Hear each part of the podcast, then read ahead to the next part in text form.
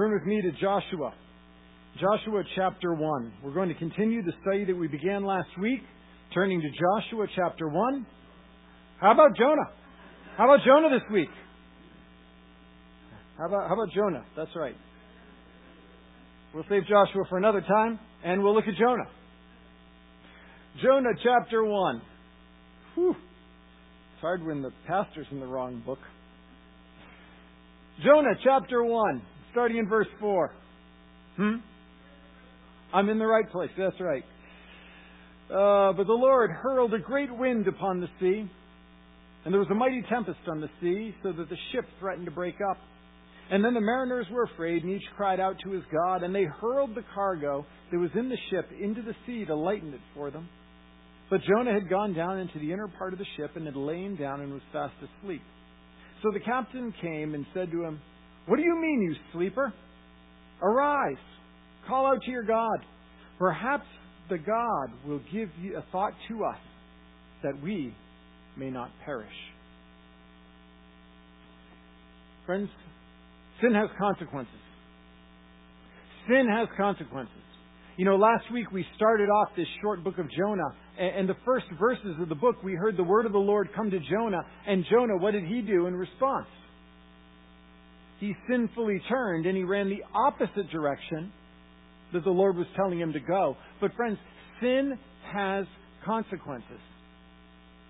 You know, the, the problem with sin and the problem with us is that we don't always experience those consequences immediately. In fact, in the short term, sin often feels great. You know, the author of the book of Hebrews makes this point when he wrote about Moses. In Hebrews chapter 11, verses 24 through 25, it says, By faith, Moses, when he was grown up, he refused to be called the son of Pharaoh's daughter, choosing rather to be mistreated with the people of God than enjoy the fleeting pleasures of sin. The fleeting pleasures of sin. Because in the short term, sin is pleasurable. Because otherwise, why would we do it?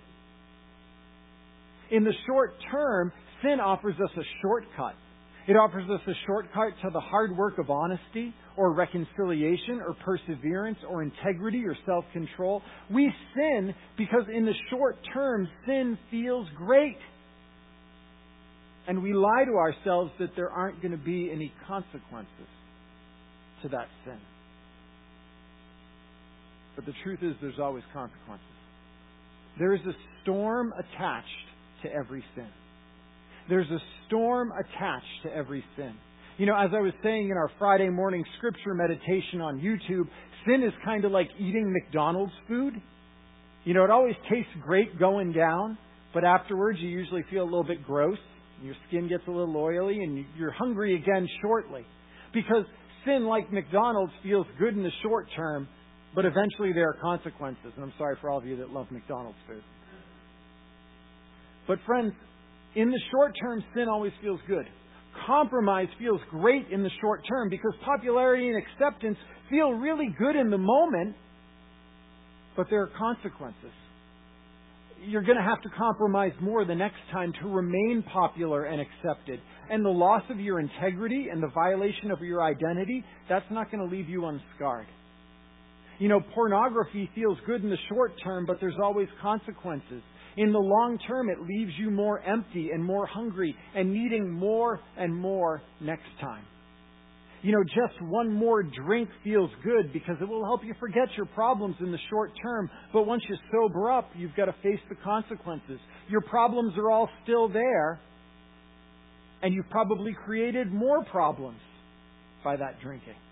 Friends, at first, we always believe that we can have our sin and not have any consequences. We always believe that we can have our sin and yet avoid the storm. Uh, I mean, do you think Jonah in this story might have been tempted to think, okay, yeah, I'm disobeying God, but, but nobody's going to know? You know, what, what, what they don't know won't hurt them. Or, or God is gracious. You know, he, he won't sweat the small stuff. He'll let this one go. Or, or my sin only affects me. My sin only affects me. You know, no matter how it is we lie to ourselves, we lie to ourselves that there's going to be no consequences to our sin. But friends, there's always a storm attached to our sin.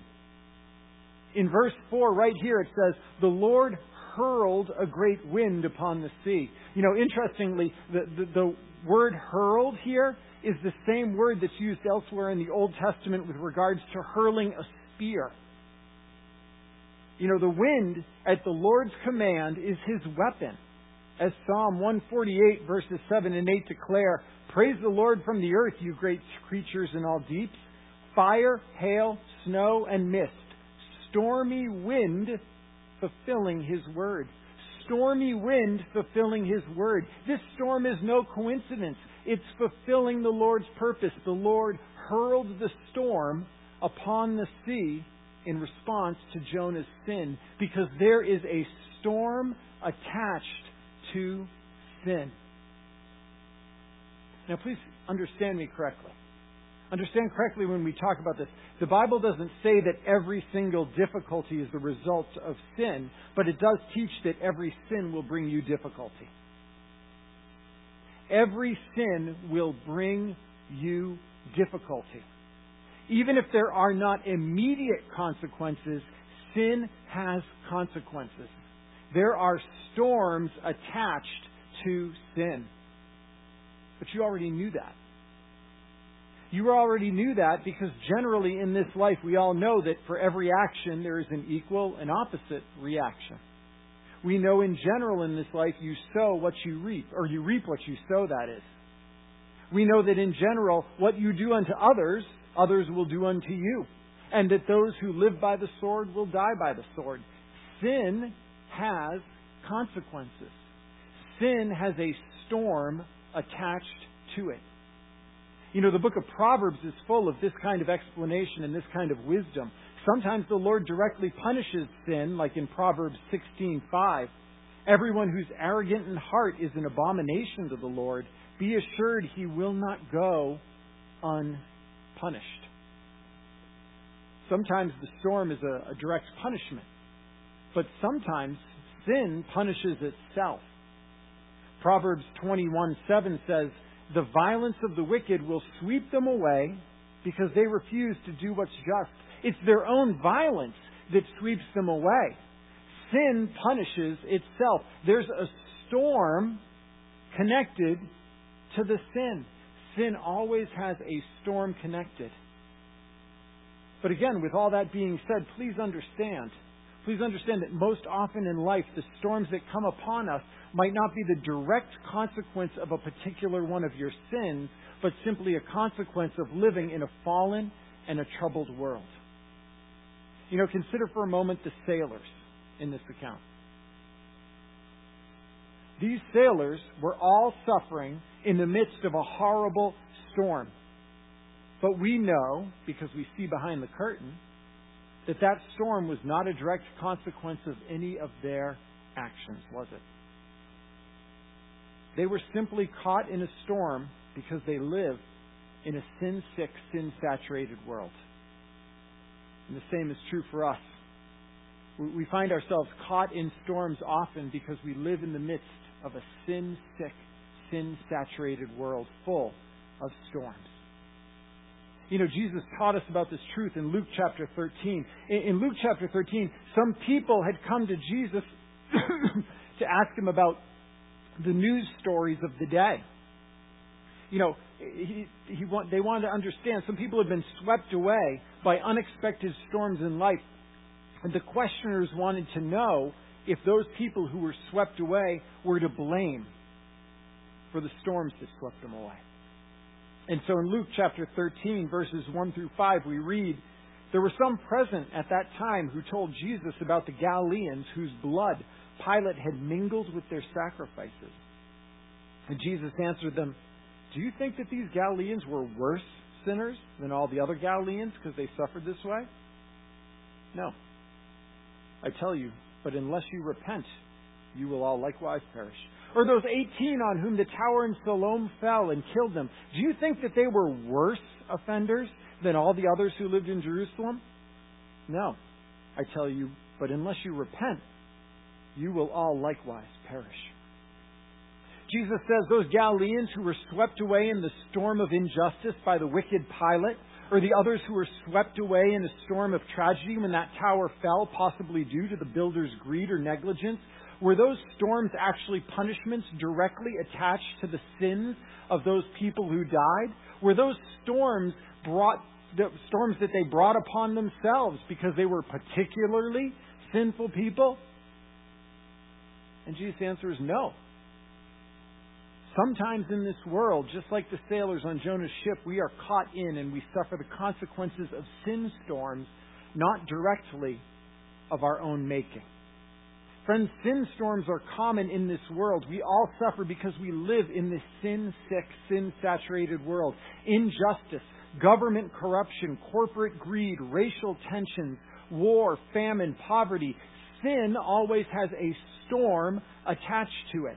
And our world is filled with storms that, while they may not be a direct result of our personal sin, nonetheless, we, like those sailors, like the Galileans unjustly slaughtered by Pilate, like the victims of the Tower of Siloam, we find ourselves caught in the sin storms of this world. There is a storm attached to sin, and every one of us daily suffers the consequences of sin. Sometimes it is our own personal sin that we're suffering the consequences of. Sometimes it's the consequence of others who've sinned against us. Sometimes it's corporate sin that manifests itself in unjust laws, policies, and systems. And we all directly or indirectly suffer the stormy consequences of a creation that has been broken and distorted by sin. Suffering is a universal consequence of human sin because sin has a storm attached to it. And Jesus teaches his hearers in Luke 13 that people suffer unjustly and tragically in this world. Not necessarily because they're worse sinners than you, not necessarily because they're those kind of people, not necessarily because they're getting what they deserve. People suffer unjustly and tragically because there's always a storm attached to sin, and we all get caught in the crosswinds of that suffering. People suffer unjustly and tragically because there is a storm attached to sin. But notice that Jesus takes what began as an abstract theological question there in Luke 13 and he makes it intensely personal. Because we love to deal with things in the abstract, don't we? When it doesn't actually touch us. But then he makes it personal. Because the abstract question is why is there suffering in this world? And are those who suffer worse sinners than others? And twice Jesus responds with the same answer in verse 3 and verse 5. No, I tell you, but unless you repent, you will all likewise perish. Now, Jesus isn't saying if you don't repent, God's going to have you slaughtered or drop a building on you. Jesus warns there is a worse storm coming as a consequence of all of our sins. Yes, right now in life we suffer storms, temporal consequences of a sin sick, sin saturated world. But one day, he warns, one day a terrible and a final storm of judgment is going to come upon all sin. The Apostle Paul warned in Romans chapter 2, verse 5 but because of your stubbornness and your unrepentant heart, you're storing up wrath against yourself for the day of God's wrath, when his righteous judgment will be revealed. Paul says there's going to be a storm of God's righteous wrath. It's the just consequence of all unrepented of sin. Yours, mine, ours, and theirs. It's coming. And these temporal consequences of sin are supposed to wake us up to the eternal consequences of sin. These temporal storms are supposed to warn us about a final, eternal storm that one day is going to rage. And Jesus says to his hearers, then and now, are you ready for that storm? It's going to be worse than the storms you're facing now.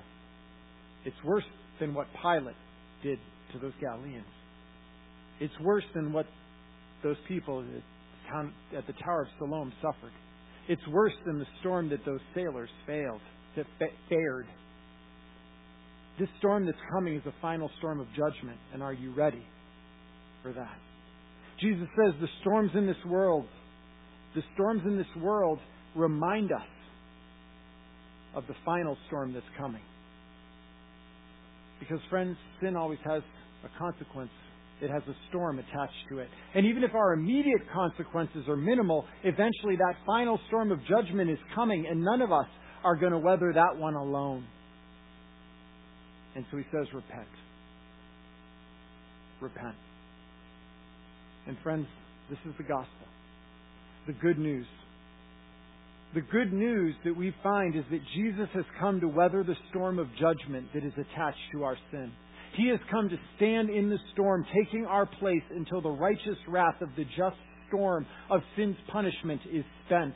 It's as we regularly sing together, till on the cross as Jesus died, the wrath of God was satisfied. For every sin on him was laid. here in the death of Christ I live. Friends, on the cross, Jesus weathered the final storm of judgment attached to all sin, so that while we might still today suffer the temporal consequences of sin in this life, if we repent and trust in Him, we will not suffer the eternal consequences of sin. Instead of storm, eternally we might have peace. Peace with God the Father. This is the gospel. This is the good news. And moreover, the good news is that God's mercy might be found in the temporal sin storms of our life. God's mercy might be found in the temporal storms of our life. God often uses the storms of this life to awaken us to the reality of our need, doesn't He? The author C.S. Lewis wrote, We can ignore even pleasure, but pain insists on being attended to. God whispers in our pleasures, He speaks in our conscience, but He shouts in our pains. It is His megaphone to rouse a deaf world. Friends, the storms of life are often the tool that God uses to wake up a deaf and a sleeping world to its need. I mean, I could ask here, I mean, how many of you, you know, how many of you came to faith in Christ because a storm drove you towards God? A storm drove you to understand your own powerlessness, to understand your need. God's mercy is often found in the storms of life. In fact, just a few verses from now, we're going to find that in His mercy, God used this storm to awaken these sailors to their need and to the reality of God's existence. In fact, verse 6 is full of irony. The captain of the ship comes to the sleeping prophet and he says, What do you mean, you sleeper? Arise, call out to your God. Perhaps the God will give a thought to us that we may not perish. Now, first there's irony because the captain uses the same words that the Lord used to speak to Jonah in verse 2. In verse 2, the Lord spoke to Jonah and said, Arise, call out against Nineveh. In verse 6 here, Arise, call out to your God. Jonah didn't want to be a prophet to speak the Lord's words to the pagans, so the Lord uses a pagan to speak his words to the prophet. Isn't that like God? But even more ironic are the captain's words. Perhaps the God will give a thought to us that we may not perish. You know, the storm has actually come because God has given a thought to the pagans. But Jonah's disobeyed. The storm has come because the Lord has given a thought to the pagans, and He does not desire to their destruction, but to warn them and sends a prophet to warn them of the coming judgment. The Lord has given a thought to them. And in fact, all of this storm and what's happening with Jonah is because the Lord has given a thought to them. In fact, the Lord has arguably allowed Jonah's disobedience and hurled the storm upon the water because he had given a thought to the life of the sailors on that ship that they may not perish. Think about it. If not for Jonah's disobedience, and if not for the storm that the Lord hurled upon these sailors, would these sailors have ever come to know the Lord? They came to know the Lord because of the storm. God's mercy to them was found in the storm. These sailors will meet the Lord as a result of weathering the storm. The storm is God's mercy to them. to rouse them from their deafness, to awaken them to their need, to warn them of a worse storm coming, to turn them in repentance. God's mercy is in the storm. And church, you disciples, you followers of Jesus Christ, remember that God's mercy to you is also still in the storm. Well, God has promised us that those who are in Christ will not suffer the final storm of judgment that's attached to sin. He's never promised you or me that we will not suffer temporal storms and consequences attached to our sin or as a result of living in this sin sick, sin saturated world. And Romans chapter 8 bears this out beautifully. In Romans 8, chapter in Romans chapter 8 verse 1 it begins triumphantly. It says, "There is therefore now no condemnation for those who are in Christ Jesus." He says the final storm of judgment on sin, the final condemnation of sin, it's already been weathered by Jesus. And so now there's no condemnation for those in Christ. But yet now in life, don't we still suffer? And he talks about it in Romans 8:18. he talks about our present suffering. And he says we're going to suffer temporal storms caused by our sin and by the sin and by the weather storms that come as a consequence of living in this sin broken world. Yet there's mercy in these temporal storms. There's mercy because God is redeeming our suffering. He's redeeming the consequences of our sin. He's redeeming our storms and using them for His purposes. And so Paul confidently proclaims at the end of Romans chapter 8 and verse 28, and we know that for those who love God, all things work together for good, for those who are called according to His purpose. Friends, God is using the temporal storms attached to living in this sin sick world to accomplish His purposes in us and through us. You know, Pastor Tim Keller said it this way Well, the Bible doesn't say that every difficulty is the result of sin. It does teach that for Christians, every difficulty can help reduce the power of sin in our hearts. Storms can wake us up to truths we'd otherwise never see. Storms can develop faith, hope, love, patience, humility, and self control in us that nothing else can. God's using the temporal storms in our life to shape us and to mold us.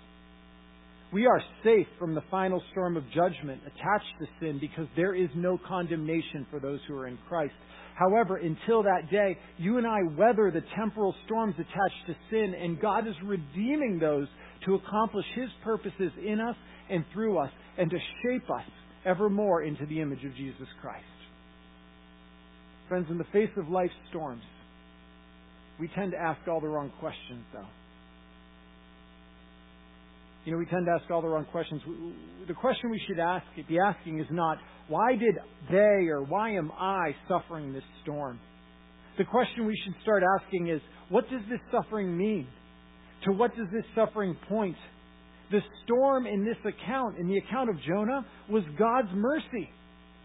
The storm in the account of Jonah was God's mercy calling those sailors to repent, to turn to Him, that they might avoid the even greater storm that would have one day come upon sin and disobedience. The storm in this account was God's mercy by which God was calling Jonah to repentance, that Jonah might return so that God could accomplish his purposes in and through this wayward prophet. The storm was meant to shape and grow and direct Jonah. Friends, where is the mercy of God at work in the storms that you're facing today?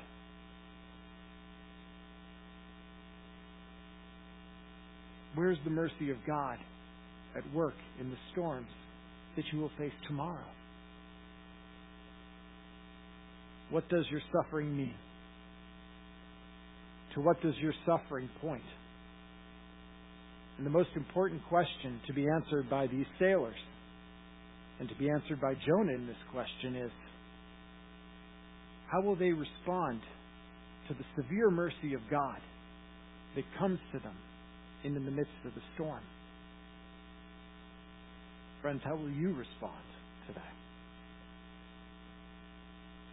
And asking that, let's pray together.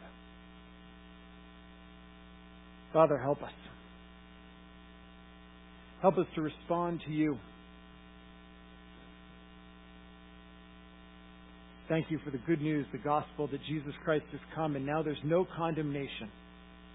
The final storm has been spent upon Christ on the cross that we might be forgiven. But yet today, in this world, we still suffer the consequences of our own sin and the temporal consequences of living in a sin broken world. And Father, as we weather those storms, I pray that you would show us your mercy in the midst of those storms that you would use those storms to turn men, women, and children to yourself, that they might find faith and hope eternally in Jesus Christ, and that you might use the storms and the suffering of this life to shape us, to mold us, to prepare us, and to equip us, that we might, like Jonah, might go. We're supposed to go like Jonah, but like Jonah, we don't always. So, Lord, if you need to send a storm to turn us around, Maybe it's dangerous to ask, but Lord, send that storm. Turn us towards you. Turn us towards what we should be doing. Turn us towards where we should be going. Shape us and fashion us by these storms. May we find in them your mercy. May we find in the midst of the storm your presence with us. Lord, we give you the glory and the honor and the thanks. In Jesus' name, amen. Friends, please stand with me and let's close our service by singing of the God of the